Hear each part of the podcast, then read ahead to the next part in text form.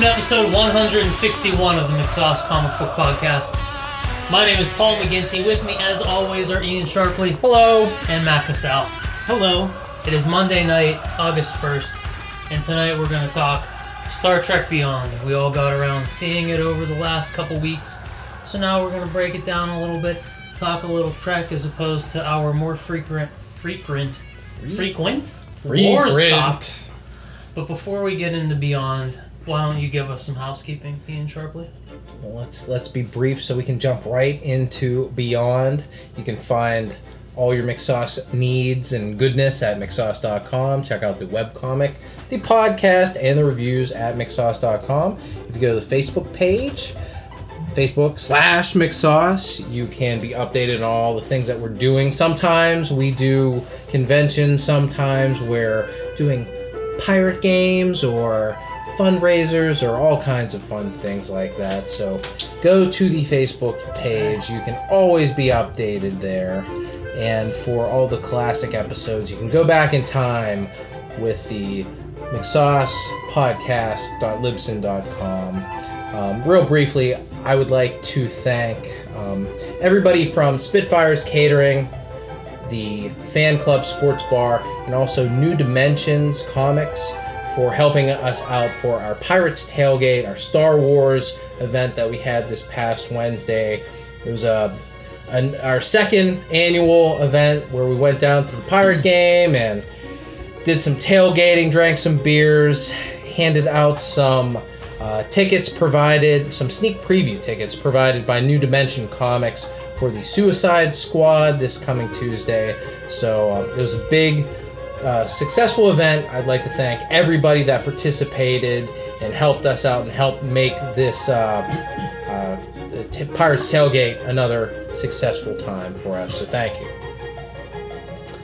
And uh, that's that's really all I got tonight. We can ju- just jump right into all the good stuff, the movie reviews. That's what all the fans want to hear anyway. So we all went out, we all saw Star Trek Beyond. None of us. Separately, this was not a Separately. McSauce sanctioned event. This was not a McSauce Uh, field trip. No. Uh, We all saw it separately, but I think we all enjoyed it. Is it wrong to say we all enjoyed it more than that- Star Trek Into Darkness? Is that bearing the lead? Is that what we're doing? I didn't see it. Do you want to do you want to get into relevancy? Do I? No, I don't. Um, yeah, I think that. I, well, I Well, mean what's the lead that I'm burying? that we liked it. Don't we kind of like go into it a little bit and talk a little bit about it? No, we don't do that. No, we do. Paul just messed up. Okay. Well, let's fuck this all up. I I liked it. Paul, did you like it? I don't know. Let's wait till later. You fucker. Matt, I think that you're the most controversial of any of us on this show. Is that right? Your opinions are dynamic and out of left field. What did you think about? Because I, I haven't talked to you at all about this, and I know your feelings on Star Trek are well documented on this show. You're not the biggest Star Trek fan. well, why don't think you explain my my stance on the Trek? Well, that's what I'm doing right Yeah, now. go go into it into some detail. Go. Unless, unless you want to do it. I'll Unless- interject when necessary. Big Star Wars fan. You you live, you breathe, you tattoo it on your skin. The wars. Star Trek, sort of, uh, you know, it's it's sort of like a uh, an afterthought to you. Retarded It's- cousin. Ah, we, I would never use those words. I'm using Matt's I would never say cousin, but you know, Half cousin. You know. I've never been uh, the biggest sci-fi fan in the world. Even as a kid, I always felt like there was something uniquely different about Star Wars. Even though, like, I always classified Star Wars as sci-fi, I would always like preface it with like, it's the only sci-fi I really like. right. Until I got a little bit older and I realized it really isn't sci-fi. It kind of uses that that um, setting a little bit, but it's the story that it tells is much more fantasy based. Just because it happens in space doesn't make it sci-fi. Exactly. There so are plenty of sci-fi stories that happen in someone's basement. Right, and I I tend Are there to plenty of them? I'm Sure, there's enough. Okay. You've watched Tales from the Dark Side and uh, Twilight Zone and all that shit. so I tend to be bored with sci-fi typically. Uh, it's just not a genre that really grabs me. Never really did.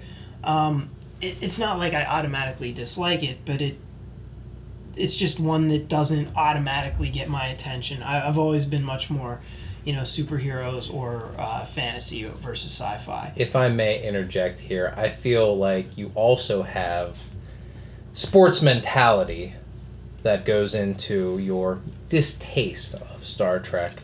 Your team Star Wars, that's what you love, that's what you always have grown up and support. That's what you will fight for. You will fight your fellow podcasters on some Star Wars topics.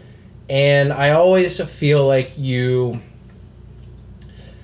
you you you feel the need to maybe side or compare Star Trek to Star Wars where maybe sometimes it doesn't need that comparison. It can live and breathe in a world all of its own and you can you can love Star Wars and Star Trek can exist and you don't have to kind of you know cut it off at the knees to make Star Wars taller.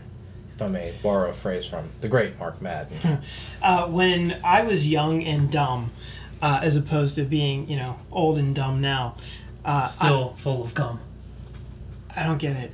Yes, you do. So I d- was not. I did make that comparison. I did uh, draw those battle lines.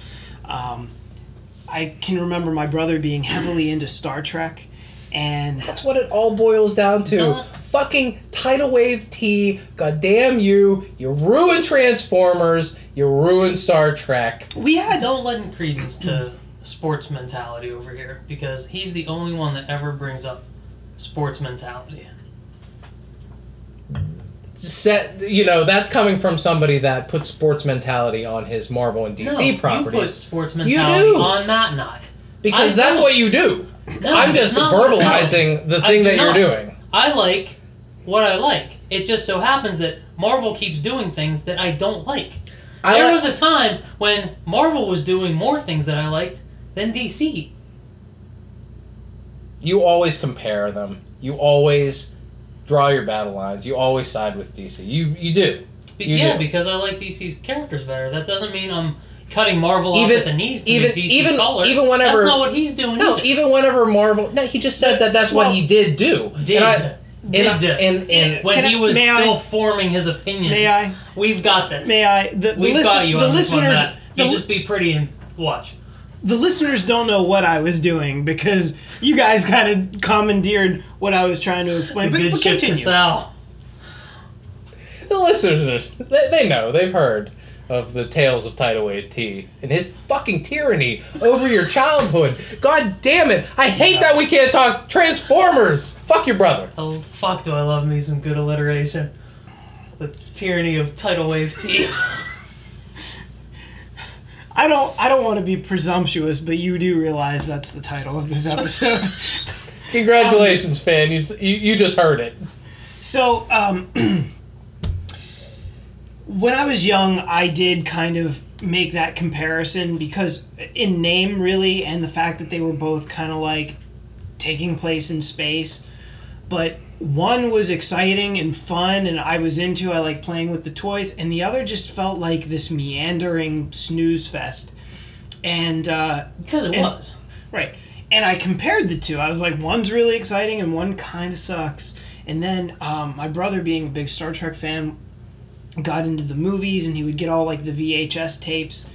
I think he kind of accumulated all the tapes, um, at least through six, uh, like over the course of a year. You know, like one Christmas got some more for his birthday.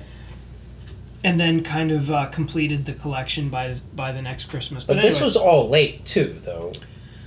Tidal Wave T was doing this in the late '80s, so Uh, yeah, you yeah, so yeah. you weren't watching these movies like as they came out, or even like a year after. Like, Correct, correct. Okay. I, I knew of um, like the start. I mean, I knew of Star Trek forever and ever, but it, it really wasn't until I think my brother started having it on the television, and I would like see what was on TV and and determine that I have no interest in this. Was it? Did your brother watch the original TV show a lot? No, or- it was it was the films and the Next Generation TV show at like after school.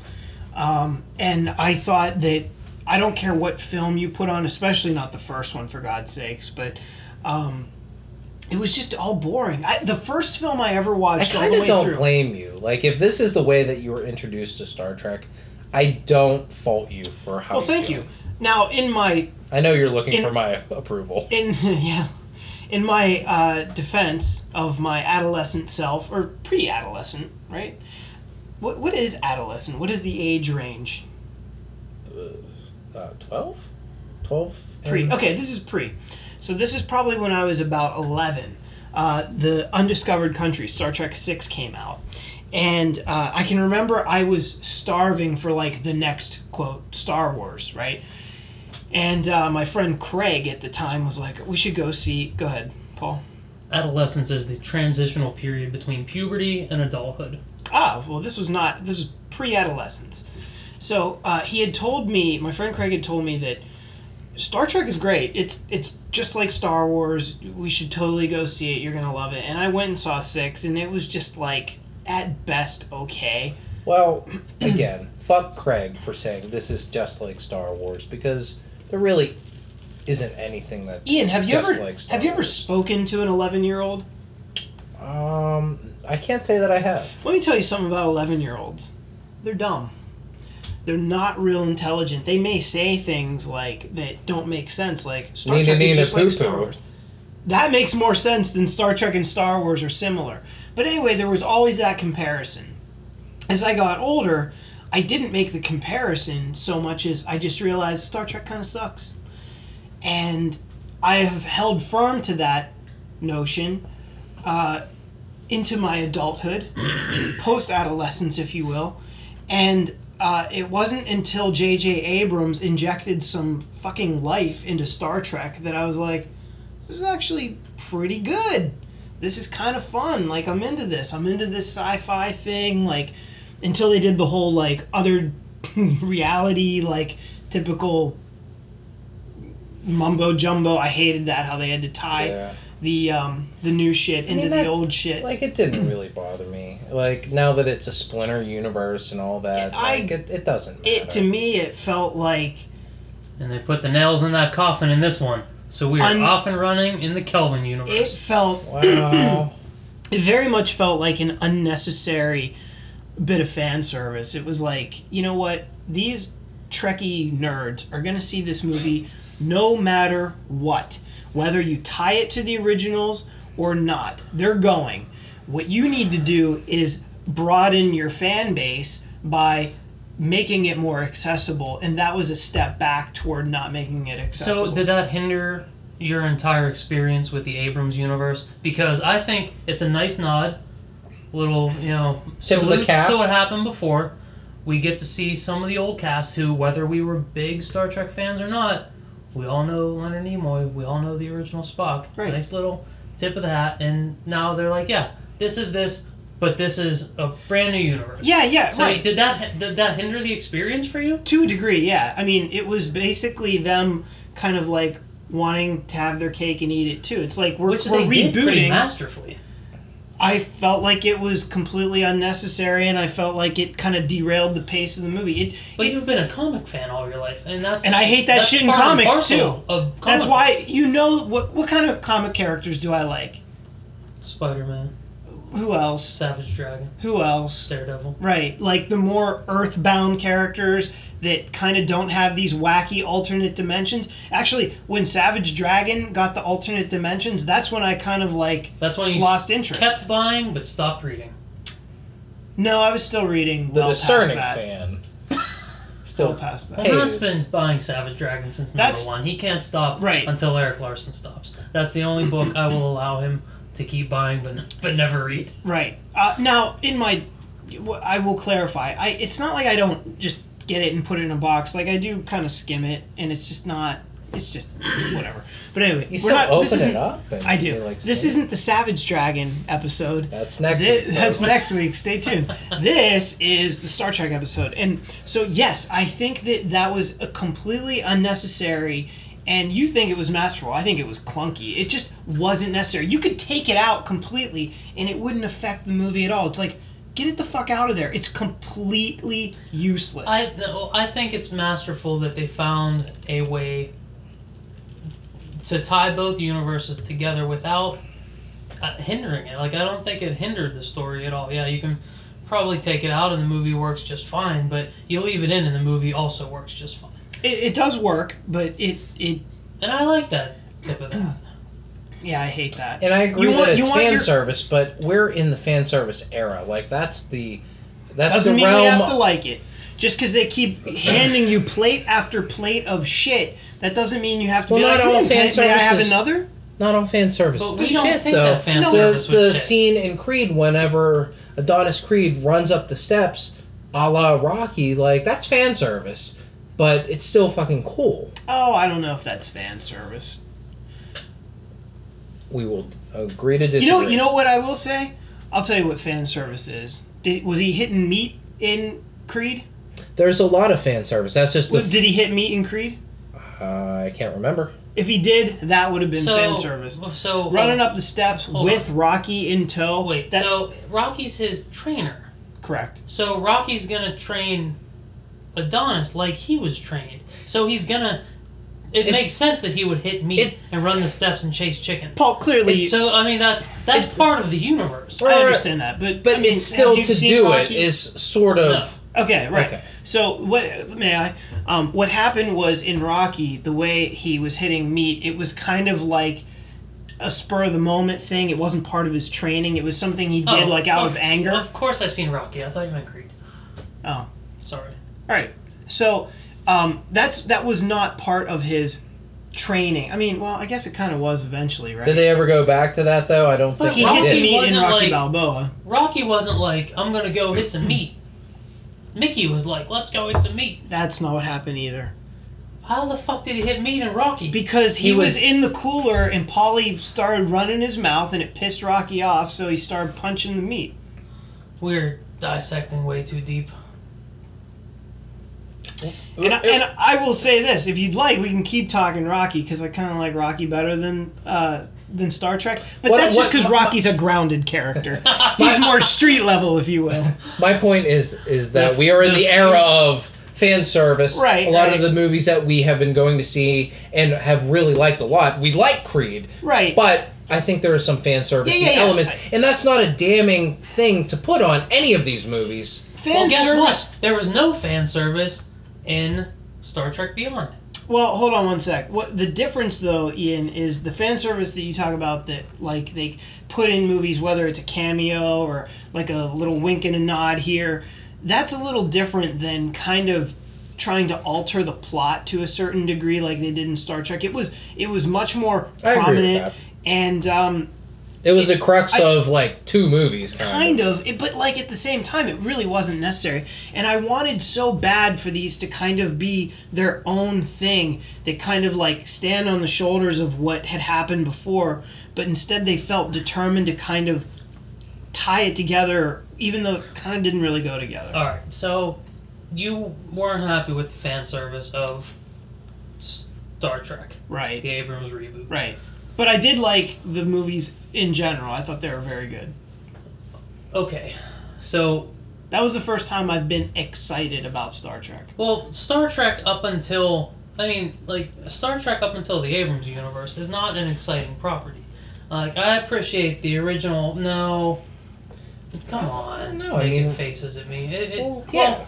I'm, Yeah, I mean, Wrath of Khan was like that was a fun movie, and Yeah, so was Search had- for Spock. Like, is a Oh, you're really right, you're like right. kind of fun. I was I was like, primarily thinking of the TV series. Yeah, and I agree with that. There's a certain like I can't I have a hard time watching the next generation.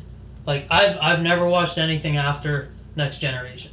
But Next Generation feels incredibly 80s 90s to me. Like I can't watch that show and not see like I can't see them in like 20 whatever the fuck year they're in. Like I watch that show and I'm like, "Oh my god, this is 1991." The way that they, But the original series yeah, it's 60s as fuck. But I watch it, and there's a certain I don't know if maybe it's the It's- nostalgia or the original cast and the way you know the actors just bring something else to that series, I can go back and watch original Star Trek episodes and kind of sort of be transported to you know whatever future that they're in. It's not exciting. As, as a kid, I hated it. My mom was all over Star Trek, and I was just like, "Oh my god, when is someone gonna have a lightsaber?" Oh, they don't do that, honey. And I was like, "I'm out. See ya." But now I can go back and watch the original series, and Nice like, visual cue, by the way, there, Paul. kissing my. Peace out. There Yeah. you go. Yeah. Um, now I can go back and watch the original series and really appreciate it for what it is. I'm an adult. I you know I appreciate more of the cerebral nature of it. Well, I, find- think the original series does a nice split, 50-50 split of you know pu- punching your problems and then outthinking your problems. Where the next generation, I've heard it described a lot of times where that's all they did was they thought around the problems, and for a certain person and a certain way that you want to watch a TV show or a movie, that's fine. I, I like to punch my problems and like slice them in half with lightsabers. Like I, I like that. Or or blow them up with photon torpedoes, which is what you get in the first two movies that I watched, w- which were Khan and The Search for Spock. Those are exciting, like not action thrillers, but there's a lot of space battles. There's a lot of action involved in both of those movies. Yeah, they're and like I'm I'm sorry I discounted the movies, uh, but yeah, those those early Star Trek movies, particularly Well, two, it, it all depends four, on how you were introduced to Star Trek. Like Are you- it really sounds like entertaining. it sounds like you watched Next Generation and the original series with your mom, and like that's not the most like exciting shit. Right, and as a as a kid, it just it just isn't. Even always- even though the original series thinks and punches on equal measure, like it's still not. It's still not the It's same. still not a because lightsaber. I still saw Star Wars before all of that. Yeah. So yeah, I mean, I'm I'm coming from the a similar place where it's like I like the action adventure, I like the fantasy. Yeah. That's what I'm drawn to. And the Abrams movies have really brought more of all of that into the Star Trek universe. But I think it also holds on to what's dear about the universe being the the characters and how they all interact and what their mission is. And it's still the utopian future. So it, it, it keeps all of the tenets of what Star Trek is. It just makes it a little more exciting for us yeah, laymen. when um, when they rebooted the series, um, J.J. Abrams, I think it was J.J. Abrams on the like the bonus material for the first movie, um, said that basically what they wanted to do, what they made the comparison that if Star Wars is rock and roll, Star Trek is a symphony, and I thought, well, that's an interesting analogy, and they said we wanted it to still be a symphony, but maybe kind of like a rocking symphony. And I thought, well, that's kind of a, another cool analogy. And I feel like they um, they've achieved that with the the reboot, um, and they've they've made Star Trek pretty good to me. I mean, I like it now. Yeah. And um, Did you go see this new one opening weekend, Matt? uh, yeah, yeah, I saw it. Um, when did I see it? I think I it was a Saturday. You see it in like. Di- uh, I know sometimes you do like D box or special shit. No, like, no, do you no. do any of that? It was, um, D? No, I, I got the reserved seat in um, what do they call it? Uh, XD. They call it XD at Cinemark. Yeah, because it's like the wider screen with the better. Stereo? Yeah, better right? better crystal clear picture, like digital picture, and the sound is incredible. And they have that little And opening. it's 3D. It's not 3D. Not necessarily 3D. This particular one was not. But when you do buy a ticket, you do get a reserved seat. Now, you're paying for that. That's a- an extra cost to the ticket. My which- XD was 3D. which I would pay for in a heartbeat versus, um, like paying extra for 3D. Which my God, when is 3D gonna go away? Please. I heard that I didn't see it in 3D, but from people that I know that did see it in 3D, they again they said it was oh it's so dark you couldn't see any of the action, and I was like some most of that action was like in daylight. The final battle, broad daylight. Lots of battles on the the planet, kung fu in daylight. Like you should be able to see all that stuff. Yeah, you like I, I didn't have a problem seeing anything, but just the fact that like everything got all the some of the action scenes just got a little blurry. Yeah. And it's yeah, it wasn't in a, in 3D just in sucks. 3D. Yeah. It just wasn't clean. And I've seen other recent movies that have been 3D which have worked great recently. But uh, like beyond like my biggest complaint with this was probably I the 3D wasn't all that. Yeah. Uh, well, did you have any uh, any things that you really liked, Paul, about Star Trek Beyond? Do we want to do that, and then we can jump into our cons? C O N S, not K A H N S. But go ahead. Waka, waka. Matt, I think you're done tonight. Why don't you call it a night? Mercifully. Thank you. you asshole. Um, I loved.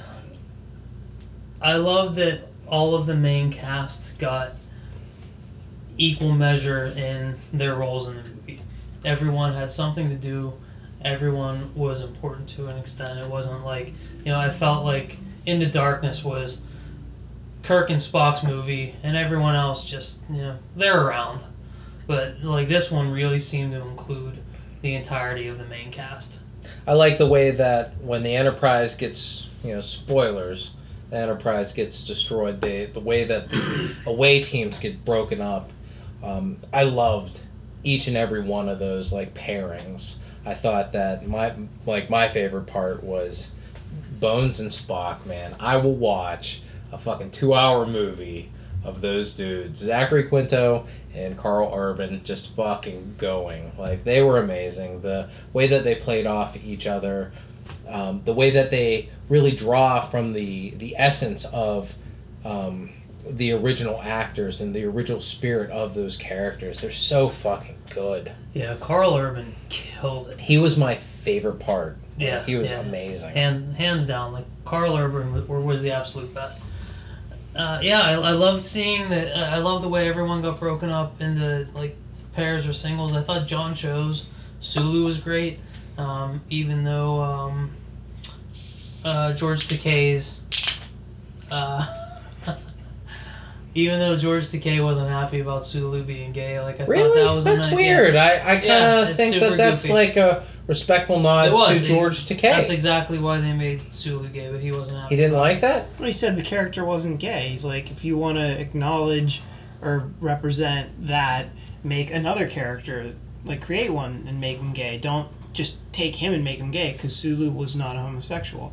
And I agree with Simon I- re- re- I, I rebuttal. like I like that though. Like I respect that. I it can I like both of these things because I like do you know I don't know what Simon Pegg. rebuttal? No, I have no idea. He, he was like, well, I respect that, but if we make a brand new character that's gay, he's just gonna be the gay guy. It it's more important to make one of the original cast members gay because then Sulu's not the gay guy. Sulu is Sulu. He's the pilot of the Enterprise. you don't- Also, the most famously gay, like like George K is one of the most famously, Famously gay, gay Asians. Asians Gaysians? ever. I mean, Ga- he's Gaysians, he is you the most fa- Name another Gaysian. You can't. Yeah, and, and he's he's been he's been a rights activist his entire career since since the '60s. I mean, Paul, isn't Simon Pegg gonna obviously defend that they made Sulu gay in this, considering he wrote the damn thing? Yeah, yeah. I'm. I, I, I, Simon I Pegg, see both sides of this. I really do. Um, But well, I do you- think that you it's think probably- it was malicious. I think that It's- it's more important to make. Sulu gay. I really do. Like I think that that was the right move. It felt, it, it felt good. Like that. That's the way that it should have went. Because if you insert a gay character, then just like we're gonna do next week when we talk about Marvel In- now, you're just creating characters for diversity's sake for the fuck of it. So Or- like, Ugh. go ahead. Okay, thanks. So here's the thing, uh, and you bring up this is a good bridge, bringing up Marvel now because I I think we have a lot of gripes about the changes they make to existing characters, whether they change their gender, their their sexual preference, or their race. We're not big fans of that. We don't like when they do that. Uh, we would prefer if they saved those kind of things, basically minority type things, for uh, for other characters and not change the characters that we already like that are established. Um, and that's exactly what they did with Sulu. They took an established character and they decided to change his gender um, to, yes, add diversity, They but also change his Didn't change gender. Or Sexual his preference. sexual preference. Sorry. Still man. well, maybe maybe he tucks it. I don't know. Still, Uh, he's a super duper man. He is. You see him fight with a That sword in the first one. That husband of his, super big and diesel, It's Diesel. handsome yeah. man. I think that's the. He was the. that isn't makes Sulu the bottom, right? ah boy. So Uh, go ahead, Matt. So, but at the same time, every time me as a viewer, when I see classic Sulu, I think, oh, that's gay Sulu. Because George Takei is gay. I can't. Because I can't homophobe. separate the two. I don't think that George Takei played that role. Is it Takei or Takei? Takei. Takei? Takei. Sorry. Yeah, t- George Takei didn't play that role 'Cause it rhymes with necessarily. Like he didn't play it straight. Like I've seen a lot of very gay Sulu stuff. Like I don't know. You I, think he played it gay? Well, I don't. I think He that just George played it like Takei himself. can't help it. I mean, has George K really been anything he can't else help besides it. No. George Takei has been has Sulu. been Sulu? That's it. What did he do, in your opinion? What are some of the the mannerisms that he displayed that were gay for you? That is a baiting comment, and I'm not going to go. It's down not a baiting road. comment. I want a clarification. You said he was he kind of came off as gay. Everybody listening to this has YouTube. Go on there. Apparently, Paul does. If you can't check hear out us typing, check out some George Takei. Because There, of- there's a certain there's a uh, fencing epi- scene yeah, that jumps out yeah. to mind that seems a bit homosexual and and, and very very very greased up and sleek Yeah, I was trying and, to er- find and, the. er- and erotic. I was trying to find the episode. The episode name. I have no idea. Directive? But is that what you were thinking of? Like the fencing yeah, it's scene? the fencing episode Okay. where he's like shirtless the entire time. And my man's ripped, but he's also super greased up. It's one of those weird episodes where they take a character and like just you know like they they lose their mind for an episode, and then they need to like wrangle Sulu and get him to. And they probably fencing asked George shirtless Takei, they were in the like- halls of the Enterprise. They're like, well, what? Like, what do you think? You know, he Sulu would do, and he's like, fence nude. Those are pretty good Sulu. So yeah, so so Matt, I want to go back to Yeah, your, yeah. your point, like about how we don't like. Where are you going? You need to I'm be gonna here pee. for this. You something? Hold it. well, then pause it. I'm not pausing it. So yeah, we don't like when characters get changed around for the sake of changing them around. Right. And whether this was a nod to George Takei or not, that's essentially what they did. They changed him around to just changed him around. But personally, I don't have a problem with changing someone's sexual preference. They changed Alan Scott's sexual preference in DC, makes no difference to the character. They changed Sulu, it makes no difference to the character. They're still the same character. Well, if they change Superman. Then it changes who the character is Whoa. as a person. Because Superman has a rich history of Lois Lane and par- being heterosexual between growing up with a crush on Lana, growing up as Clark and Superman with a crush it on turned Lois out Lane. he was just kind of in denial? A lot you of could people make do that. Lex Luthor gay, and it would be fine because he has no preconceived notions of his sexuality. Okay. Uh, Batman, billionaire playboy, you can't make Batman. Hal Jordan, same way. you could because you could- Bruce Wayne is a mask, and that's perfect yeah, mask for your vigilante night activities as well as your hmm. yeah, but, there- homosexual but there's enough. There's enough history with Bruce Wayne so far where he fucked a girl and had a kid. Like I don't think he's gonna go There's- that far. there are a lot to of people protect out- his. There are a lot of people out there that have fucked a girl, had a kid, and are gay. Yeah, all right. Okay, I'll give it to you. Touche. That's gay fencing for you. Well, yeah, yeah, yeah, gay fencing, but like, it it's been it's been well established in the comics that Bruce Wayne is straight. It's been well established that Tony Stark is straight. That Steve Rogers is straight. Like those characters, you can't spin around. But there are plenty of other characters that you can like you can't make Peter Parker me ask you this. You Let can me- probably make let me- Morales gay. Let me ask you this: What if you change the gender of a character?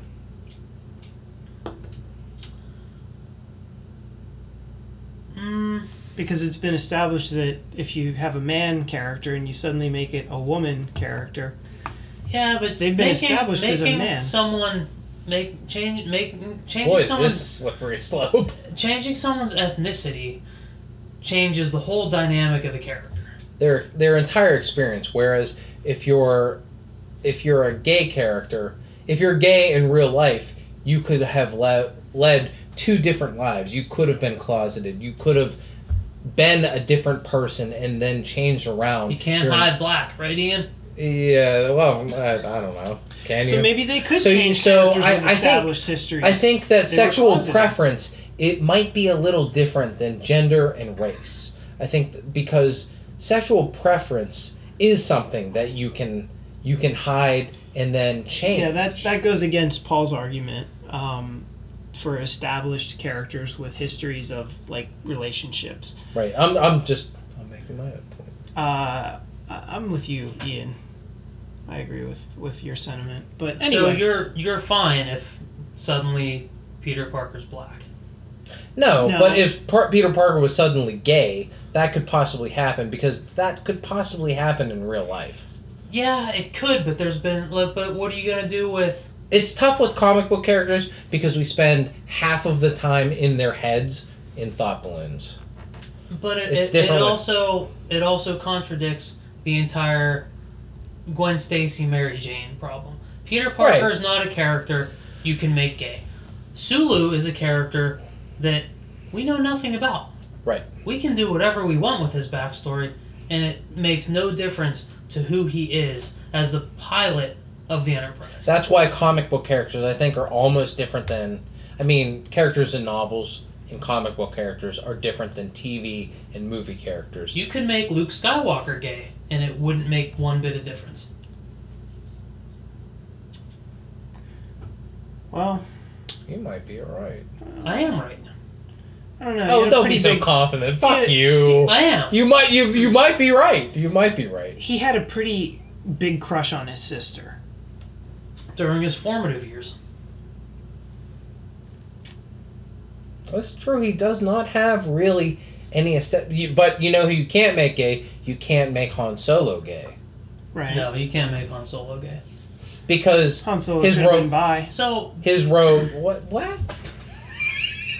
Hey, how did so we get but going here? back to Matt's original point that like we don't like when we change around an original character. I think there are things there are things that we can change that are okay and things that will change that we're not that okay about.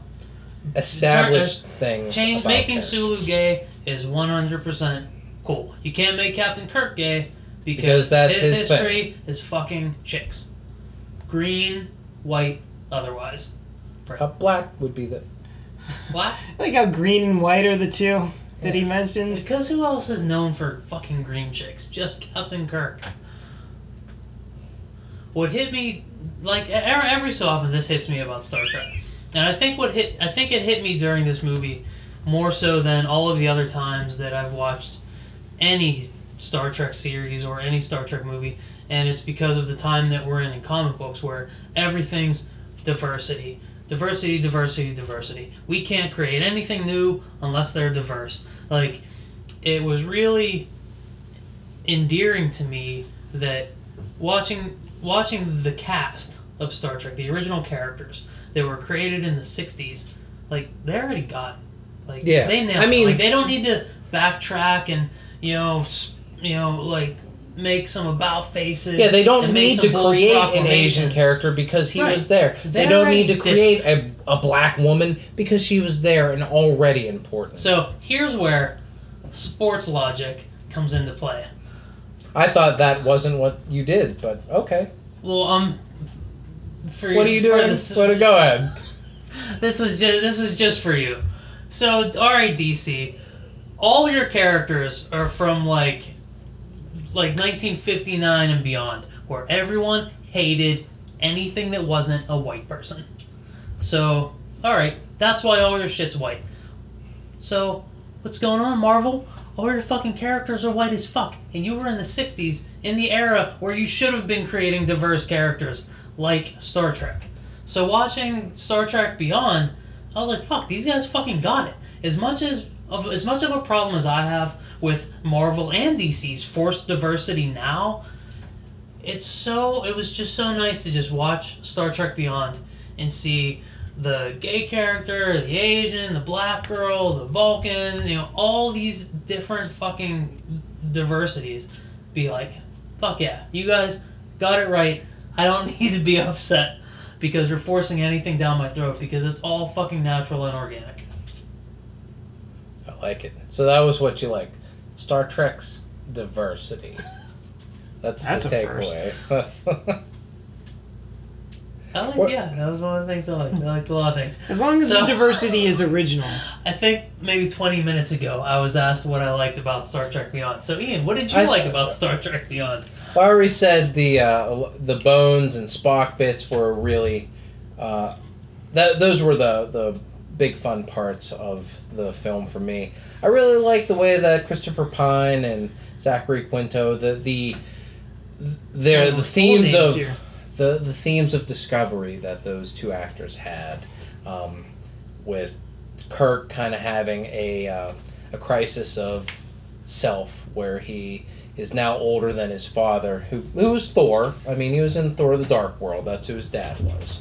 So, I mean, We that know. was a great fucking movie too. But he was having a he was having a crisis because he's now older than his dad, and his dad joined Starfleet, and he's just he he he joined it because it was something that he believed in. And Captain Kirk, this Captain Kirk, joined it on a dare, and it was a bet. It was sort of like a joke, and he needs to find a way for himself. And I really liked how they kind of went through and explored that, uh, in as well. Spock dealing with the fallout of his his entire race of people being in peril and what he needs to do to maybe help the Vulcans get back on track. And and that goes directly in opposition of him being with uh, a, a human girl. And I, I like those kind of um, character conflicts and the personal bits of this movie um, so those were those were two of my favorite little things. I, I like there are little tiny Easter eggs that I that I caught um, whenever the, the the main villain, which we haven't we've talked for forty minutes and we didn't even talk about the main villain of this movie, Krall. Um, Idris Elba's character. The first time that Kirk fights him in the like in in Enterprise, there are little teeny tiny bits in the score of some of the like Gorn desert world battle like the da da da da da da like there's a little bit a little hint of that and i thought that that was pretty cool.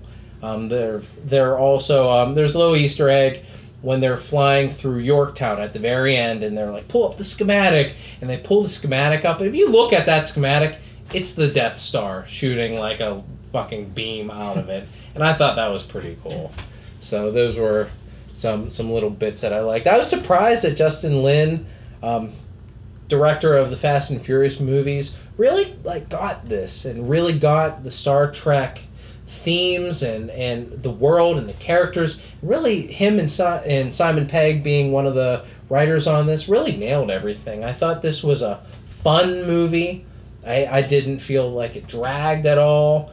Um, it was it looked beautiful. I thought it looked just like the J.J. Abrams movies aesthetically. I don't think that you could look at one and be like, "Oh, this is a new director." I thought it fit within the context of the two previous films, and um, yeah, I, I like there's there's a lot of stuff that that I really enjoyed, but those were those were some of the bits that I really liked the most. Matt, did you like anything about this movie? Nothing.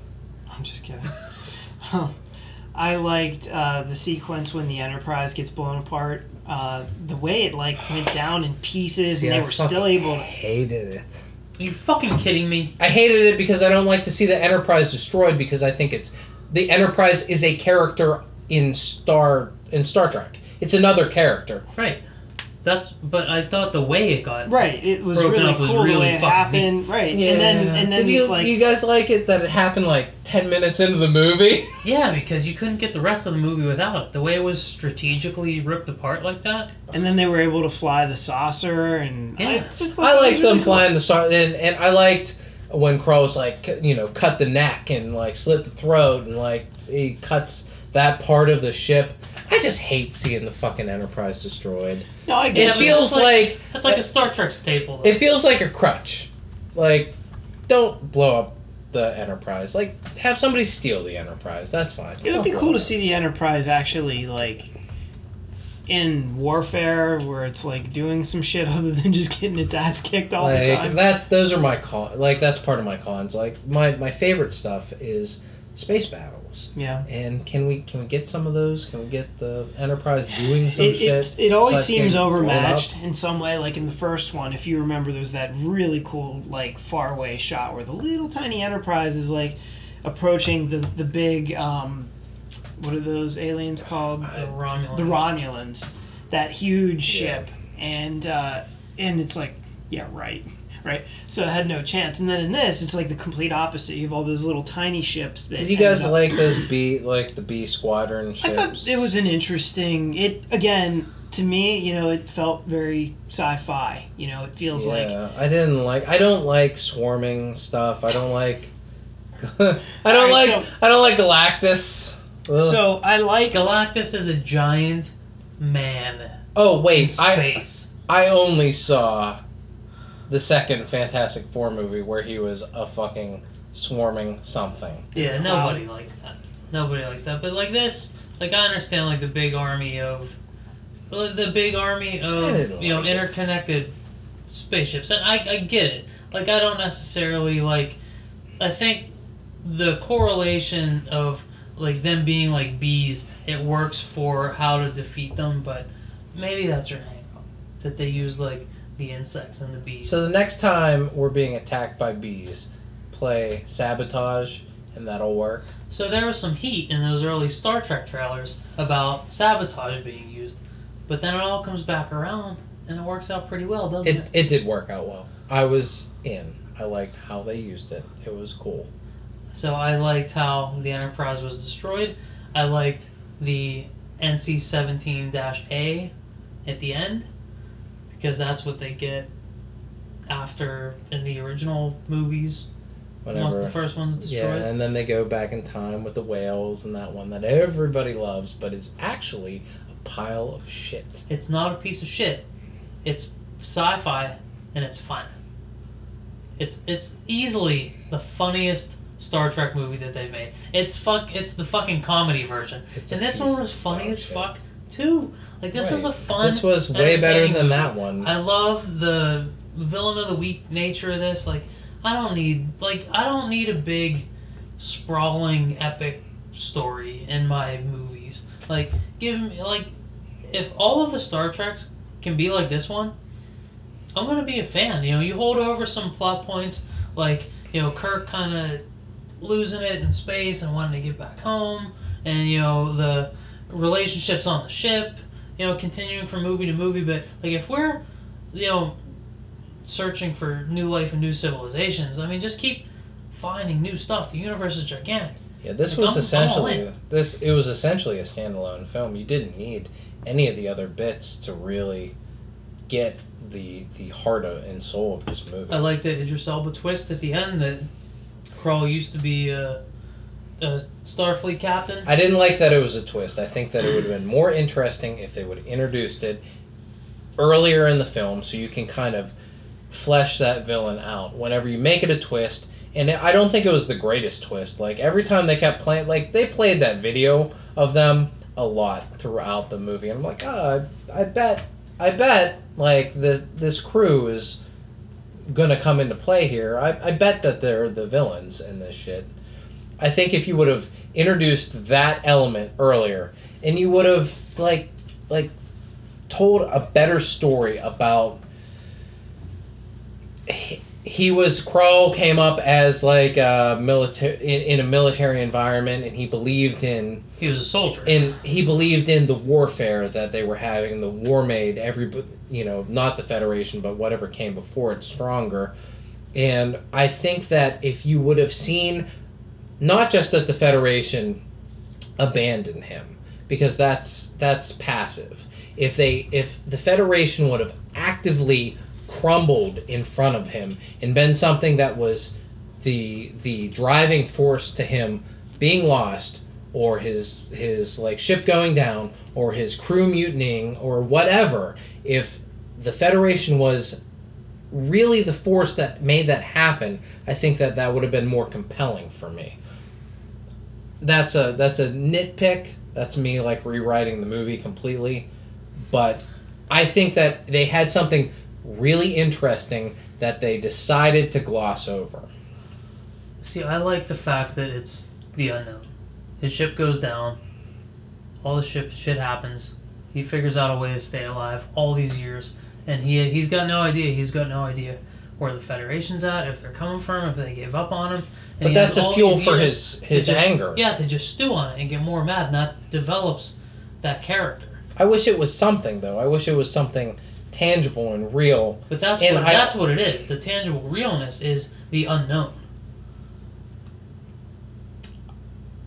And you see, and you know. I- see, and you see the similarities where Kirk's at in the very beginning, where he's like, oh, you know, I just don't know, I'm stuck out here, uh, I don't know, and like he's fe- and Krall's feeling the same way, you know, and during his tour, and then he's stuck on planet by himself with aliens that he needs to suck their life force out, and gets turned into. and i and i get that from a kirk to Krall relation but he also has more like he doesn't have a hard on for kirk it's for the federation and what the Right. federation stands for and kirk at he's reading kirk's diaries and his star log and he sees that like i think that it would make more sense that he would see that kirk's like kind of in his same spot. And and i like he's feeling the same way if he was reading that. I think that would be just more of a compelling thing to do. And and also starfleet i don't know starfleet doesn't look any different to me than um like there was nothing to differentiate it from a military organization going out there. Like i think that and i guess they did a little bit of that at the beginning where they went to like the first thing where they went to that alien world Right. and and all that. But I, I think they should have done more to make them different than what Krall was used to. That's just me.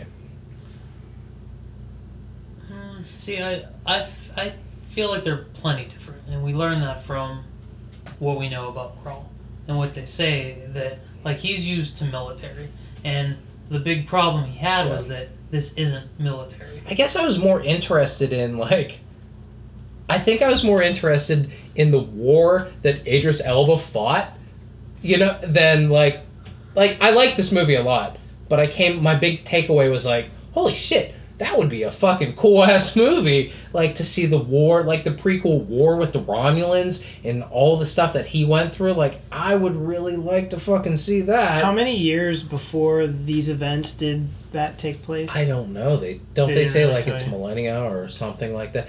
Uh, I heard I've heard other places that the TV show Enterprise takes place whenever they discover warp five, and the ship that he had was warp four. So I, I don't know. I'm not that big of a Star Trek fan. okay. Larry Yeah, but- Larry would know. If you take out, like, if if you make the Federation more peaceful, then you take out a lot of what we like about this current Federation, which is they're able to do war type fun. Yeah, yeah, yeah. I like war. Like I, I know I know that I was saying like, hey, I like space battles, but these guys should be fucking peace peace givers. Yeah, yeah.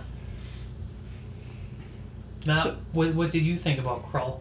Well, I I wanted to also say that I liked uh, the Nema outpost. Um, I thought that that was actually a really cool visual. Um, it was a really cool location and something pretty different. That, That we hadn't- Yorktown with Is that what the- it was? Was Yeah. it called Town? Nema? no Did I make that? No? Nemo uh, Nemo or Nero is the bad guy from the first Where do I one. get Nemo from? I don't know. Yorktown is the like MC Escher space place. Okay, yeah, that. Yeah. Um, where the fuck did I get Nemo from?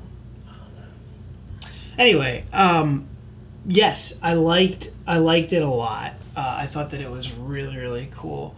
Um, I didn't at the time realize what a central piece it was going to be. In, in a lot of ways, I almost thought it was going to be kind of like the, the you know the the Mos Eisley Cantina or something of this movie, but instead it became much more of a central thing, which I don't know if I loved that, but the first time we see it, it was just so cool.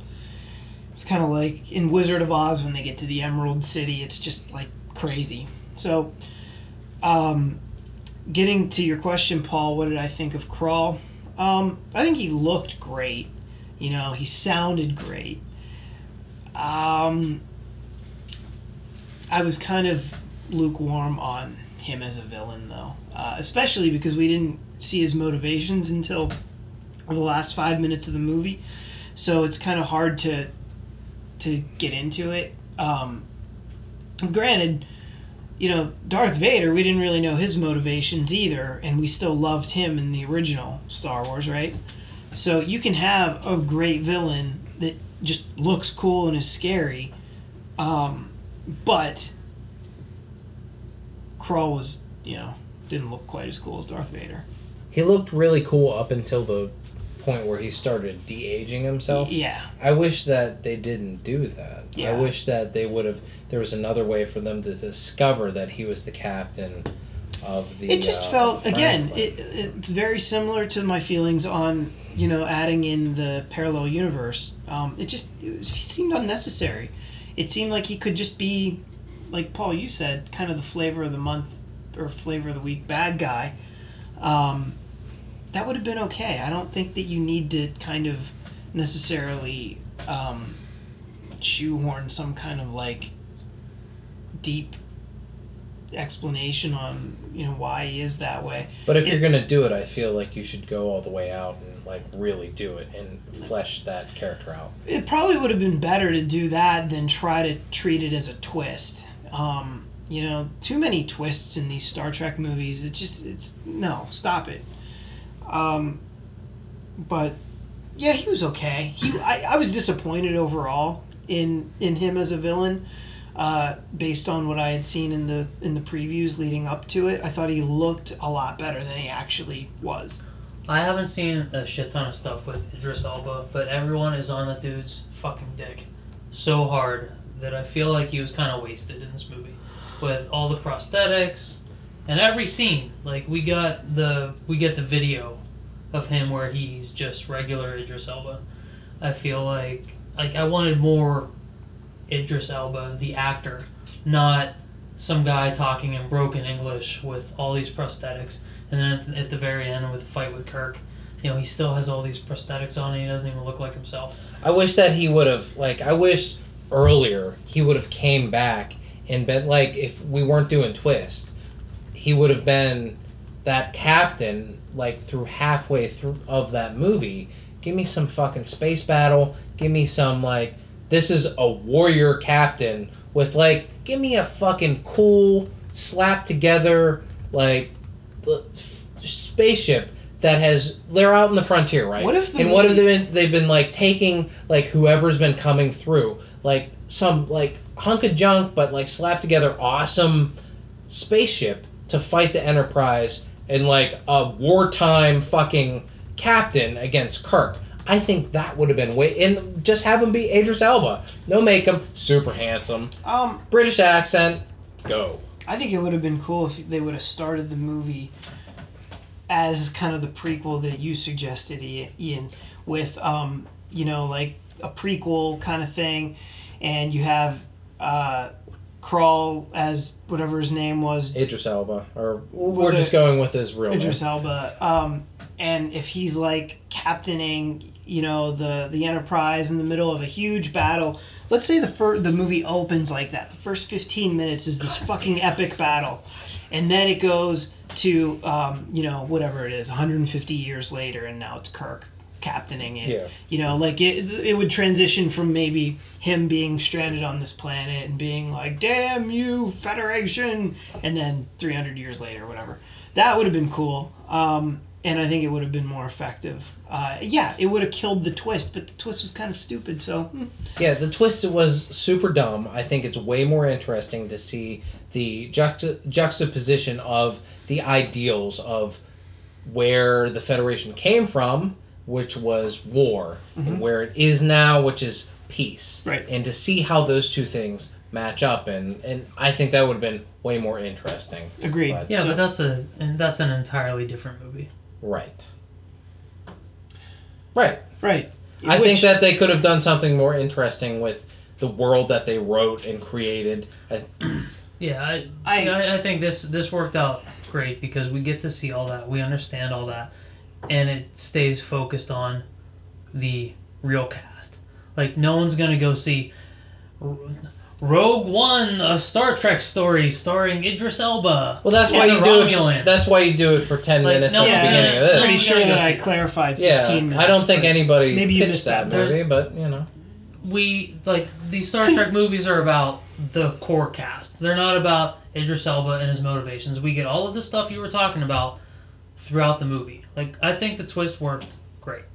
We understand where he came from. We see his eventual fall into depravity because we get a sense of it Wasn't a from what. Kirk's going through in the very beginning. A mean, great Not twist- you, but that's mean, it was- fucking subjective. Right, I well, mean, like, two against was- three, we win, or two against right. two against three. What the fuck? Two against one.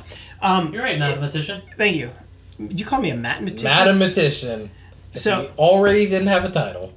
The uh, the twist was, eh, like a twist is supposed to knock your socks off. That's the point. Like, the Sixth Sense. That's a twist. Luke, I'm your father. That's a twist. This was dumb. Yeah, um, I, I know that I I'm rewriting this movie, but I think that the seeds that they planted in this movie were a little more interesting than what they did with it. Granted, that and that said, super fun movie. Had a lot of fun. Great cast, lots of focus, awesome time. We'll go back to see the fourth one because Chris Hemsworth is in it, so I'm excited. Are we ever gonna get a fucking Klingon war in Well, these fucking Abrams movies? So I doubt it. so that brings us to. We talked a little bit about Krall things that we didn't like. You guys did, were there any major things outside of what we talked about that you didn't like?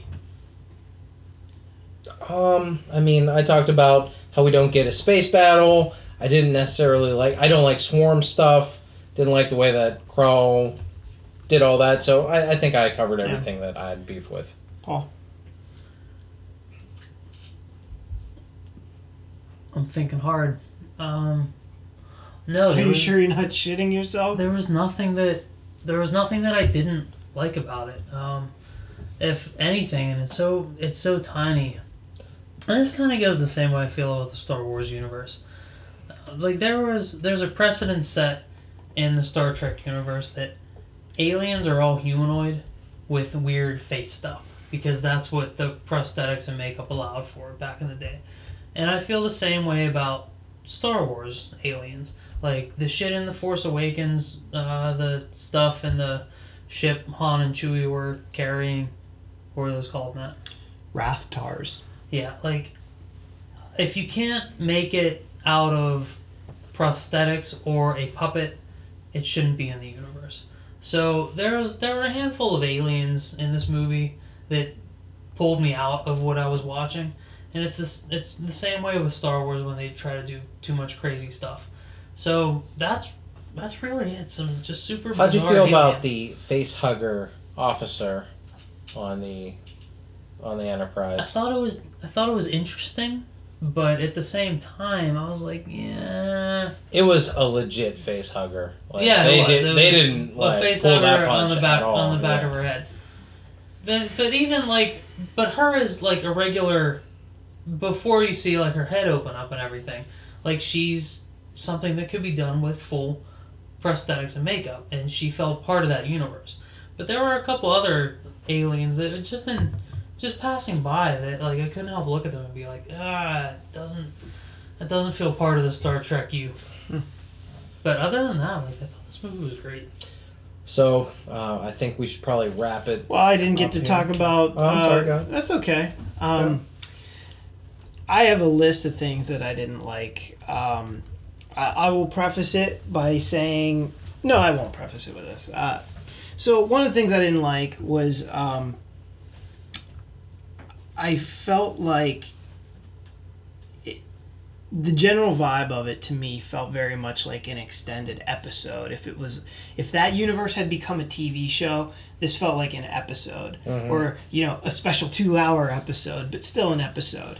Um, it it seemed to lack the. Um, it's almost impossible for me to put my finger on it exactly, but there was there was something lacking that the first two had in terms of like cinema magic.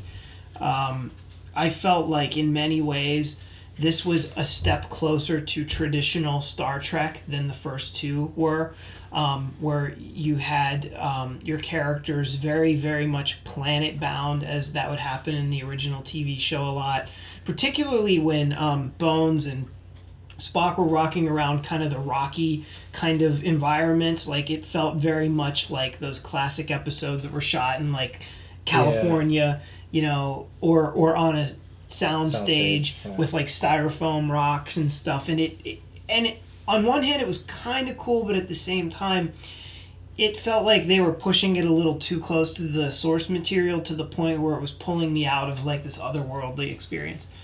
Um, so that kind of stunk. Um, I felt like um,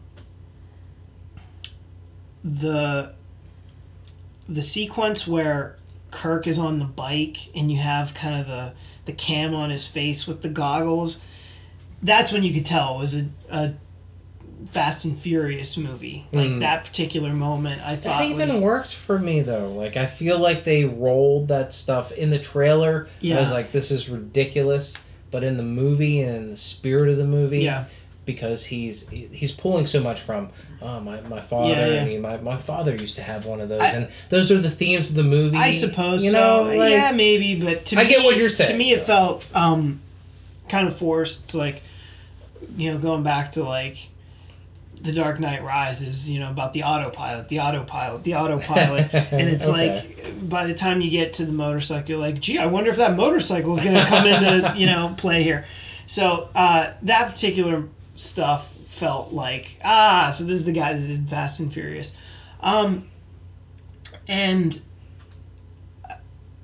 I That said, did you think that that scene was well shot and, it, and it well was done? just Like- it was just kind of okay. yeah. I Like, thought it was good. I, it- thought it was fun. They it was it was very much like um, you know kind of a bit of the climax of the movie or at least right before it and i just wasn't all that invested i don't know if it was the the kind of the over choreographed fist fighting that was happening with that female character i forget her name Jaylah. Jaylah and that other dude that dude Krall's second in Krall's command. second in command that Krall too. like that was another thing like could you give the bad guys just a little bit more like screen time so that way like we can kind of know a little bit about them or no time. give Gotta a blow shit. up the Enterprise. right like i mean even admiral Piett had some fucking screen time that's why we were all sad when he died in return of the jedi when he Oh, had an a-wing flown through his face That's because we're dorks. That's so why I anyway, uh, there were things like that, but I think the biggest takeaway for me was that this particular movie felt a lot like the show, and that was a step back to Yeah. me because I liked that it had taken that step forward to get away from the show. And this was like, eh, maybe we need because I think the fan criticism, the outspoken minority, you know, the Star Trek fans were like, oh no, this movie's got to be more like the fucking uh, TV show. I don't like this. They changed it too much. Changed it too much. Well, again, like yeah, you, there you go. You have your Star Trek movie that was less successful. So, congratulations. But that's just me. Can't argue with the numbers. Right now, it's holding at uh, 160 million. It the production costs were 185. They will make it up. And there will be a fourth. You can And I'm glad. because you can also not argue with the Rotten Tomato scores, which are, you know, 83 and 84 percent, very high. Fans, critics loved the movie. A lot of people just didn't go out to see it. So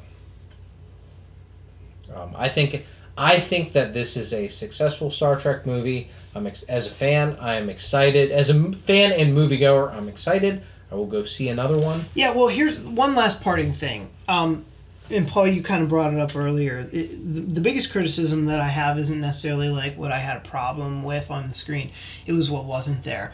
This movie should have been the Klingon War that they have been hinting at for two movies now, which was, was like weirdly absent from this one. Klingons, I don't even think were mentioned in this movie.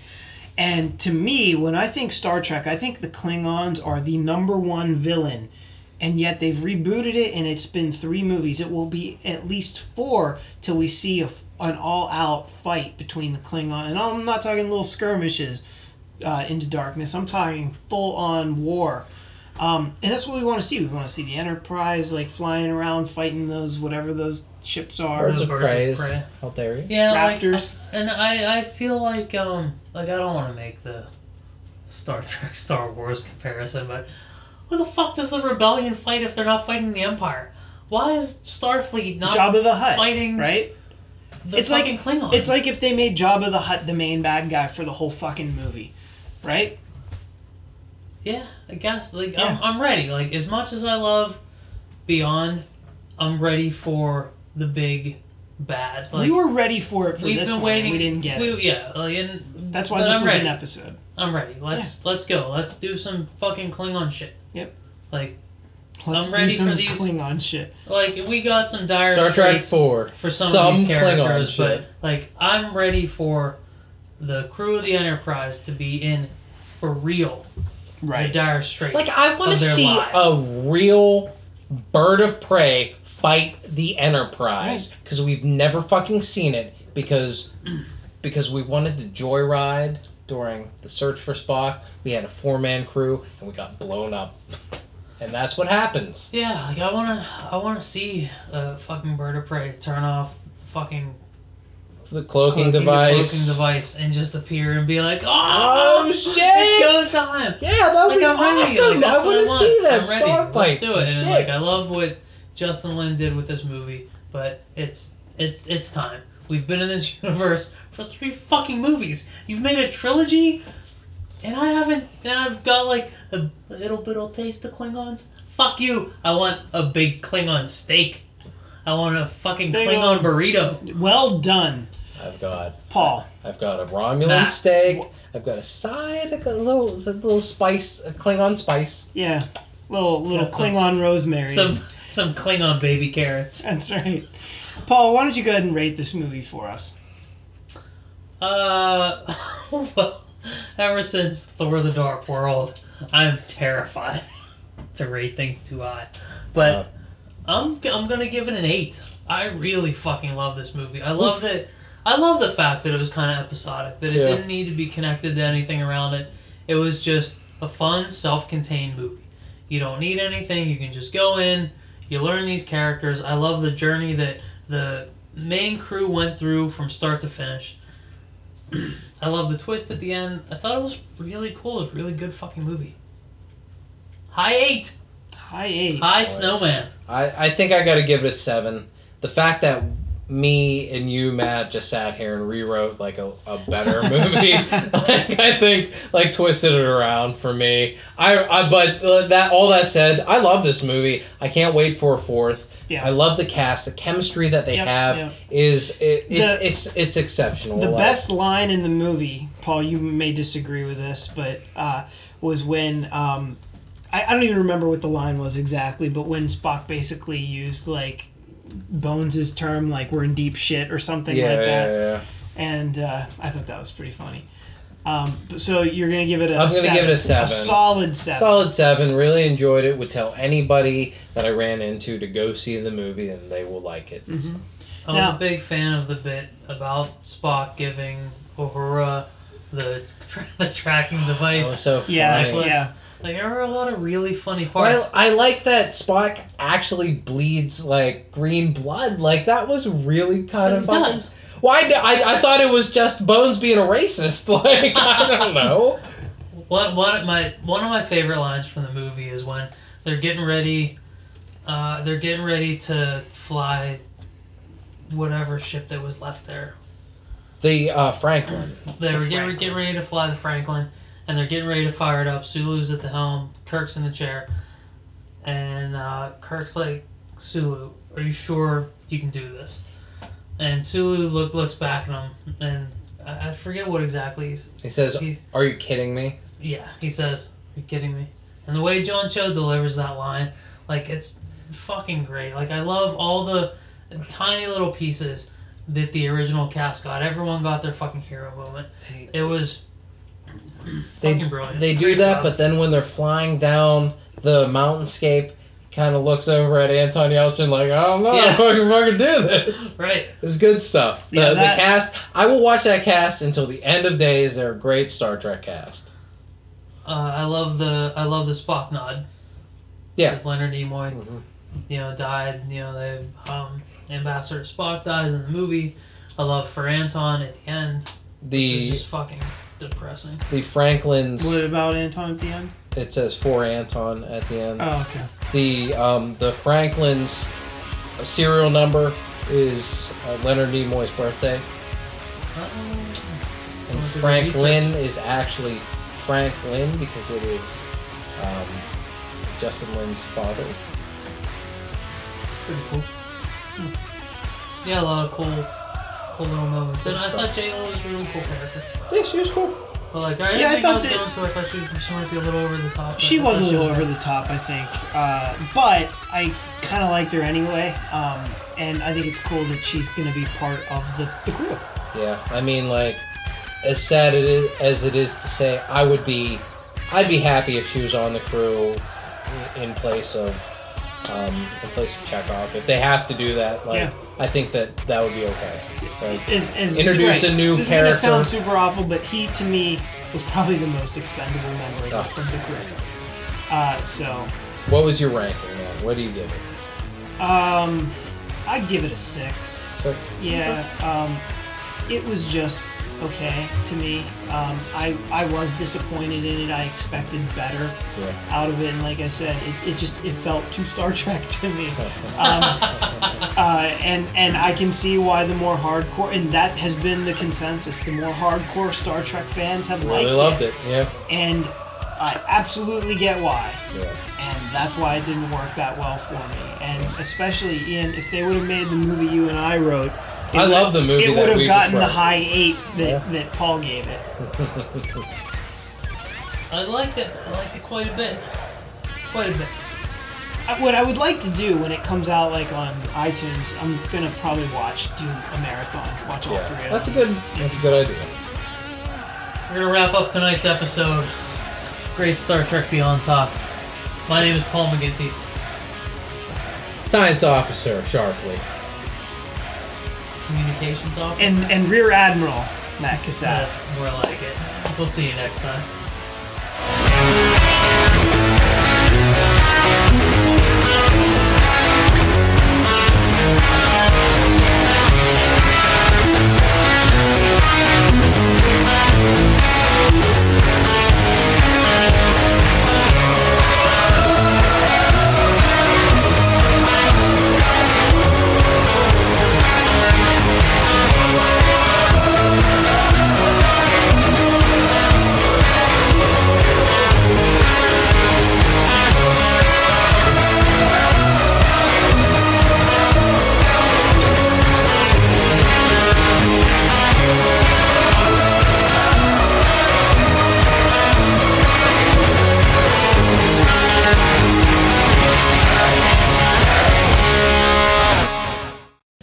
I can always go back and watch Twilight.